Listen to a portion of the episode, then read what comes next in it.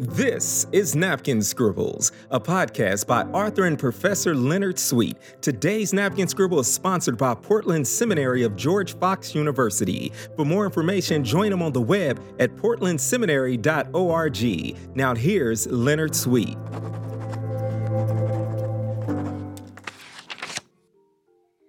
One of my cousins inherited the family homestead in West Virginia. And this is where I remember playing as a kid. This is where my grandma and grandpa, where I first knew them. And the only thing I fought over that I wanted was the old family outhouse. Um, I offered to come down and and move it and bring it to where I was living at the time. And and before I could do it, it was just uh, destroyed. And I wanted to preserve it. I grew up, earliest memories when I was with grandma and grandpa was this is before the days of indoor plumbing and for them and the hills of West Virginia and Appalachian culture and and and grandma would introduce us to the outhouse. It was a two-holer, and um, so you don't know really what community is till you've had a two-holer. But um, she warned us about the the snakes and the the spiders, and we'd have to check underneath first and but there are all sorts of rituals and protocols that go with the outdoor outhouse but i love that outhouse. I love the symbol of of how many of our ancestors um, sat there together and and and um, the, the symbol of my heritage. I, I missed it but i had another chance at um, an outhouse um, that took a different form, and that is the the little church in this part of West Virginia, in this holler called Alvin. When the church had a um, before it had the indoor plumbing, it had an outhouse in the parking lot that was exactly opposite the front entrance. And so you went in, you parked your vehicle, and before you went into church, if you had to do any business, you went to this this outhouse, which was also a two-holer. Remember, it was exactly opposite in the in the par- front lot, parking lot, the front entrance to the church. And it was an in-out church. You know, when you walked in the church, you were in the church. There was no foyer. It was just you went in the church.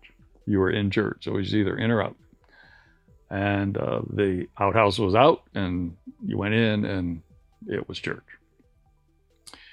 In the uh, early 80s, um, they decided to expand the church and to bring in indoor plumbing and to provide a foyer for people to gather in the back of the church, a little narthex, and to put in indoor bathrooms. So my mother and I contributed to this, and so we went to the dedication of the new facility of this church in Alvin, West Virginia. And I will never forget, uh, it was my wife, my mother, and a couple of our kids, and, and we um, were there, and the service began. And I decided, you know, I just, I want to go back and see what they put in for the men's room. And so as I, I left this while they were singing the first hymn. I, I walked out and um, I noticed, strangely enough, that the men's and women's bathrooms were exactly opposite in the narthex, the the entrance into the church. Uh, there was no parking lot now; it was just a foyer. But you had the they weren't hidden at all. They were just men's, women's, right there facing the entrance, which I thought was a little uh, interesting. But when I opened up the men's room, I could not believe what I saw. So I immediately went and got my wife, and we're still singing the first hymn. And I um, said, You got to go to the men's room right now. Come on, go to the men's room. She goes, I'm not going to the men's room with you. I No, you got to go to the men's room with me. You have no choice. Come on. So I pulled her up out of her seat, kind of dragged her back out of the sanctuary into through the foyer into the men's room. And I said, Now, I'm going to open the door. You don't have to go in. I just want you to see the men's room. And so she opened the door, and there in the men's room exactly as in the, as in the outhouse, there were two toilets, side by side, no partition, no door, just two toilets sitting there as you opened the door. The sink was way down at the other end, so you wouldn't want anybody to see you washing your hands. But here we had two toilets side by side as soon as you opened up the door.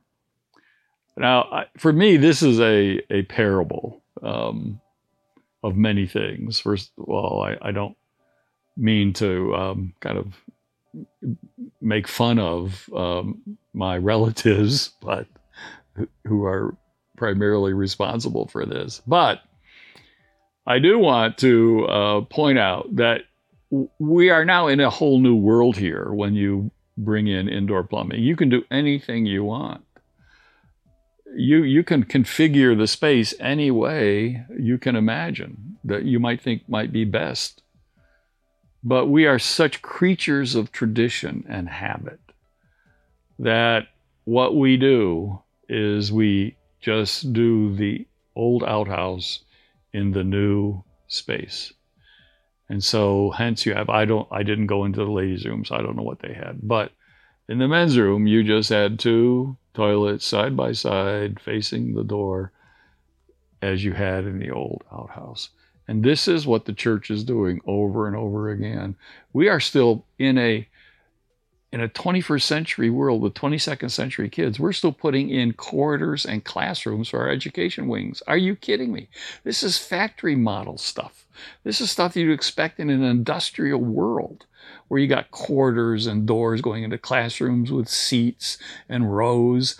Are you serious? I mean, we're still doing outhouses in our education. Our minds are still an outhouse mindset in a whole new world where learning is is being reinvented and revolutionized. And I could go on and on but you get the picture. It's not just my Appalachian ancestors that are doing this. We're all doing this. And I know churches that have spent tens of millions of dollars on new education wings that are still putting in corridors and classrooms. And some of these wings don't even have internet access.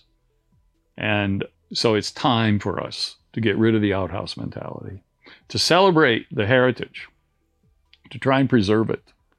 But tradition is a verb. To tradition the past is to bring, to make the old new, not to preserve the old in the new, is to conserve the old and to make it new and afresh.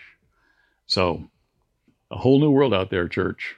Um, let's incarnate the gospel in the world that we actually have, not the outhouse culture of the past. Thank you for listening to Napkin Scribbles. Please don't forget to like, subscribe, and share with a friend today. Today's Napkin Scribbles was sponsored by Portland Seminary of George Fox University. For more information, join them on the web at portlandseminary.org. For Professor and author Leonard Sweet, until next time, happy scratching and scribbling.